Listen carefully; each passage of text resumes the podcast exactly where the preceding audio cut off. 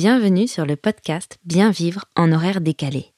Je m'appelle Marie et je suis enseignante de yoga spécialisée dans l'accompagnement des personnes au rythme de vie atypique. Que tu sois intermittent, que tu travailles en trois huit, de nuit, le week-end, en coupure, ou si tout simplement tu fais beaucoup d'heures ou que ton rythme de vie est différent d'un trente-cinq heures de dix heures à dix-huit heures, ce podcast est fait pour toi. Chaque semaine, je te délivre des conseils, des outils et des astuces accessibles et intégrables facilement dans ton quotidien pour prendre de bonnes habitudes, mieux vivre tes horaires décalés et t'aider à retrouver l'équilibre. Je te souhaite une belle écoute, c'est parti! Hello et bienvenue dans ce nouvel épisode du podcast Bien vivre en horaires décalés. Avant de démarrer réellement l'épisode, j'ai une invitation spéciale pour toi parce que j'organise bientôt un Lazy Yoga Challenge de quatre jours et tu es invité à prendre ta place dès maintenant. Alors tu peux tout de suite mettre pause, le lien se trouve dans les notes de cet épisode, tu cliques sur le lien, tu renseignes ton prénom et ton adresse email et tu recevras l'accès pour participer à ce challenge immédiatement. C'est gratuit, bien évidemment, et c'est pour toi si tu ne veux pas attendre deux mille vingt-quatre pour te réconcilier avec ton sommeil, ou en tout cas si tu ne veux pas emmener avec toi les mauvaises habitudes de deux mille vingt-trois et que tu es bien décidé à améliorer quelques essentiels dès maintenant. Alors quand je parle d'essentiel, je parle par exemple de la manière dont tu vas te coucher et peut-être surtout d'en finir avec ce mental qui t'embarque au moment où tu voudrais plonger dans les bras de Morphée. Je parle aussi de ce petit bagage émotionnel qui t'empêche de faire la paix avec toi-même et donc là aussi de t'endormir sereinement, voire même qui te réveille la nuit. Je parle aussi de comment commencer à apaiser la pression et le stress qui s'accumule physiquement dans ton dos, dans tes mâchoires et qui vient littéralement bloquer le relâchement qui est nécessaire à ton endormissement. Comme tu le vois, c'est pour toi si tu vis ou travailles en horaire décalé, que tu souffres de petits tracas de sommeil ou même de gros troubles du sommeil, mais aussi si tes horaires changent tout le temps, que tu es soumis au décalage horaire, que tu croules sous un nombre d'heures de travail ahurissant ou encore que tu travailles en coupure, parce que c'est toujours ces sujets qui reviennent, le sommeil, la fatigue, les émotions et le stress. Et puis bien évidemment, derrière tout ça, il y a souvent un peu comment trouver ce dont toi tu as besoin. Besoin. Donc on va explorer tout ça dans ce challenge de quatre jours. Donc non, crois-moi, tu ne veux pas louper ça. C'est un challenge qui aura lieu du treize au seize novembre. Chaque jour, tu recevras à quatre heures dans ta boîte mail une pratique de yoga à effectuer au moment de ton coucher.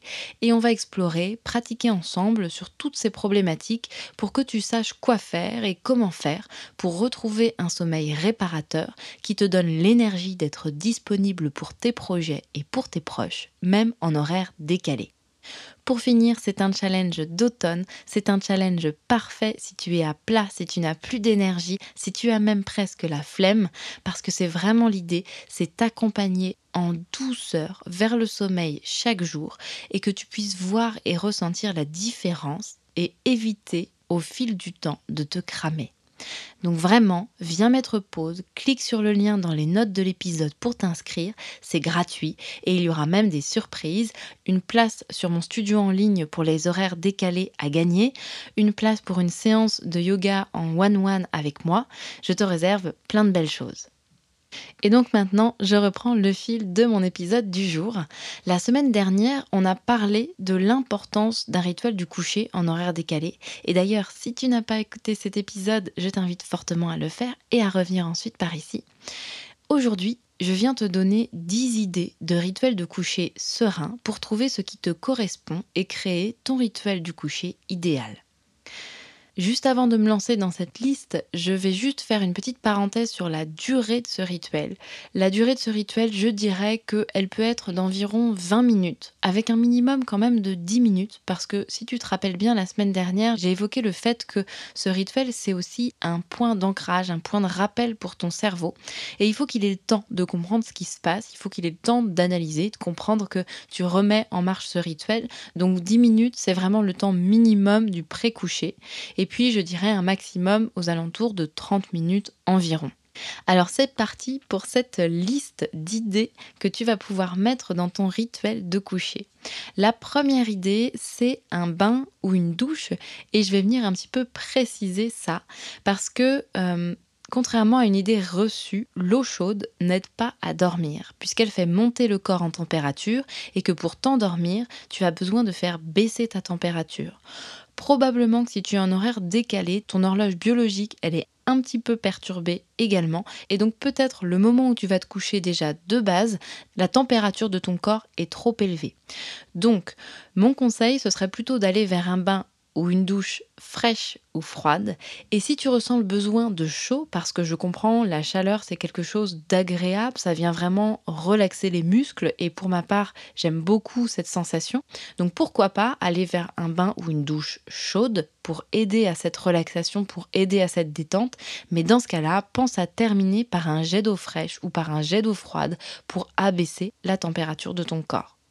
En numéro deux, je te propose de respirer des odeurs relaxantes et apaisantes. Parce qu'en fait, les odeurs, c'est vraiment là aussi des points d'ancrage très forts pour ton cerveau. Et euh, certaines odeurs peuvent vraiment t'aider, peuvent vraiment avoir un effet puissant sur comment tu te sens. Donc moi, je vais te donner l'exemple d'huile essentielle parce que j'ai fait une formation en aromathérapie et j'ai choisi aujourd'hui de te parler de deux huiles essentielles que tu peux utiliser. L'idée ici sur l'odeur, ça va être d'utiliser la diffusion, mais tu n'es pas obligé d'investir dans un diffuseur d'huile essentielle euh, qui peut demander quand même un petit budget pour avoir quelque chose qui diffuse correctement. Tu peux tout simplement avoir le petit flacon, déboucher le flacon et respirer l'odeur qui sort du flacon en le plaçant à quelques centimètres sous ton nez. Ça aura exactement le même effet et c'est largement suffisant pour bénéficier des propriétés odorantes des huiles essentielles. Donc la première huile essentielle dont je vais venir te parler, c'est l'huile essentielle de mandarine parce qu'elle est modératrice et calmante du système nerveux. C'est vraiment mon huile essentielle chouchou du soir pour aller dormir. Elle apporte du calme, elle apporte du détachement, de l'apaisement et elle induit le sommeil avec efficacité.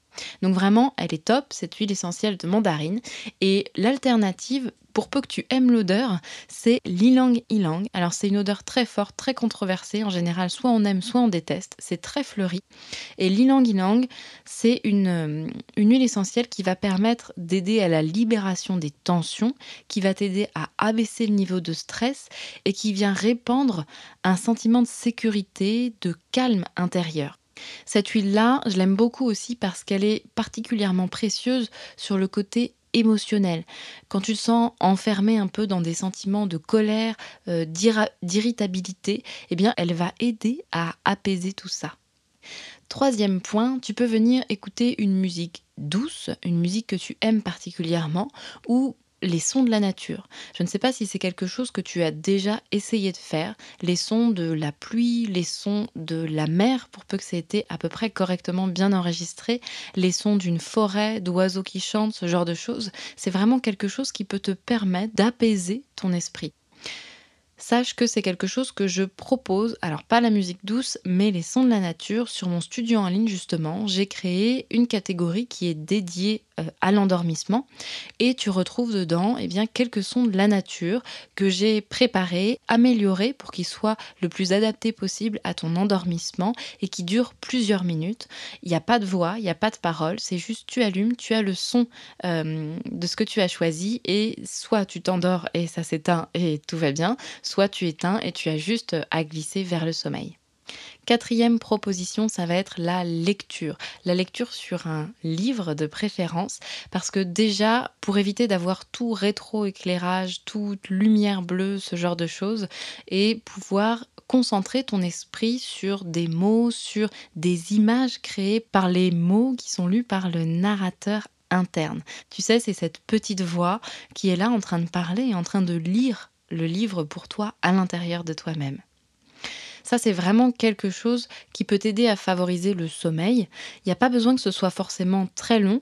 À certaines périodes de ma vie, et notamment particulièrement en ce moment, c'est très compliqué pour moi de lire longtemps parce que je suis très fatiguée, parce que les signaux de sommeil viennent très rapidement. Donc, grosso modo, j'ouvre mon livre. En général, je lis quelques lignes, un paragraphe ou deux, et c'est suffisant. Je sens que tout retombe et je n'ai qu'à fermer mon livre et à dormir. Il y a parfois où c'est un petit peu plus long, et là, je vais pouvoir vraiment lire plus longtemps, pourquoi pas. Mais voilà, c'est pour te dire que tu n'as pas besoin de, de prévoir énormément de temps, de te dire qu'il va falloir lire beaucoup pour que ça ait un effet. Cinquième possibilité, qui n'est pas des moins importantes, c'est pourquoi pas préparer ton environnement de coucher. Et ça, c'est peut-être d'autant plus important si tu vas te coucher alors qu'il fait jour. Donc, j'ai déjà évoqué ce genre de choses, mais je le reglisse ici rapidement. Ça va être d'avoir une, euh, un environnement de coucher, donc une chambre à coucher qui est la plus noire possible, parce que c'est ça qui va t'aider à l'endormissement et qui va t'aider à maintenir le sommeil. Et donc ça peut être pendant ce rituel, une fois que tu as créé l'environnement, que tu as abaissé la lumière, et bien de juste avoir quelques petites touches de lumière euh, très douces, hein, vraiment d'être dans un environnement de lumière euh, presque calfeutrée, ce qui va aider à ce premier stade de décompression en direction du sommeil. Ça peut aussi être préparer ta chambre par exemple, en évitant qu'elle soit trop encombrée, essayer de la rafraîchir s'il fait trop chaud, en tout cas de trouver la bonne température, peut-être de l'aérer un petit peu avant de dormir, enfin voilà, ça peut être vraiment la préparation de l'espace dans lequel tu vas dormir. Sixième proposition, on part sur l'automassage. Alors un automassage relaxant, et ce que je, ce que je te propose de faire, c'est d'envisager la zone du corps dans laquelle tu as le plus de tension. Alors ça peut être le haut du dos, hein, les, les trapèzes, la nuque, le visage avec notamment les mâchoires qui là sont des zones dans lesquelles on a tendance à placer beaucoup de raideur, beaucoup de tension quand on est stressé notamment. Mais ça peut aussi par exemple être tes pieds si tu as tendance à être beaucoup debout, à beaucoup piétiner dans ton activité, dans tes temps d'éveil. Sixième proposition, faire des exercices de respiration, ce qu'on appelle pranayama en yoga. Et donc là, il y a des tonnes de respirations possibles, donc je ne vais pas pouvoir te parler de tout là et détailler chaque technique ici, mais je pense notamment à la respiration complète, qu'on appelle aussi la respiration yogique, qui vient utiliser les trois zones de respiration du corps, hein, abdominale, thoracique et claviculaire, et qui va vraiment permettre un apaisement profond en quelques respiration. Mais je pense aussi à la respiration euh, carrée, par exemple, qui va aider le mental à se fixer un petit peu plus et qui va permettre un apaisement aussi, ou la respiration alternée, profondément calmante, profondément apaisante elle aussi. En huitième proposition, et peut-être que tu me vois venir, une petite séance de yoga ou d'étirement, tout du moins, si tu n'as pas envie ou que tu ne connais pas le yoga, qui aidera à descendre la tension sur le corps et à déconnecter un petit peu de ce mental qui s'agite. Il y a des séances clairement dédiées à la préparation au sommeil et tu en trouves notamment sur mon studio en ligne dédié aux horaires décalés. Euh, c'est pas pour rien, on est en plein dans le thème, donc voilà, il y a de quoi faire sur le studio en ligne.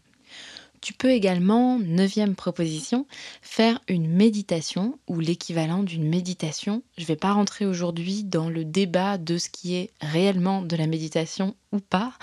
Euh, l'idée, c'est que tu ailles dans un exercice, donc on va dire méditatif, qui te permette une prise de conscience de l'état dans lequel tu te trouves, que ce soit physiquement, mentalement ou émotionnellement, et qui pourra, selon le sujet, t'aider dans un travail et une recherche d'allègement, de visualisation ou simplement d'écoute intérieure. Et c'est quelque chose que j'aime beaucoup, d'autant plus que l'accompagnement de la voix va te permettre aussi de couper des écrans. Et c'est donc pour cela aussi que sur le studio en ligne, eh bien, je propose beaucoup d'audio. Ce sont des pratiques que tu peux faire pendant ton rituel avant de dormir, mais tu peux aussi directement les faire dans ton lit, par exemple. Et enfin, on arrive à la dixième et dernière proposition, c'est faire ce qu'on appelle du journaling. Alors c'est le fait d'extérioriser, d'exprimer les émotions, les frustrations, les intentions sur le papier. Donc concrètement, c'est prendre un petit carnet ou une feuille, un crayon, et c'est déverser sur, euh, sur le papier, eh bien un peu tout ça, tout ce que tu as sur le cœur. Alors tu pourras trouver hein, sur internet, il y a des gens qui sont même spécialisés euh, là-dedans, euh, des exercices exercices vraiment précis de journaling. Pour ma part, ça ne me parle pas tellement. Pour moi, ce qui fonctionne le mieux, c'est, je crois, ce qui s'appelle l'écriture intuitive. Tu vois, j'ai même pas vérifié comment s'appelait cette technique-là. En tout cas, c'est le fait d'écrire ce qui vient, ce qui passe par la tête. Et c'est vraiment une sorte, je trouve, de, de déchargement de tout ce qu'il y a dans ta tête.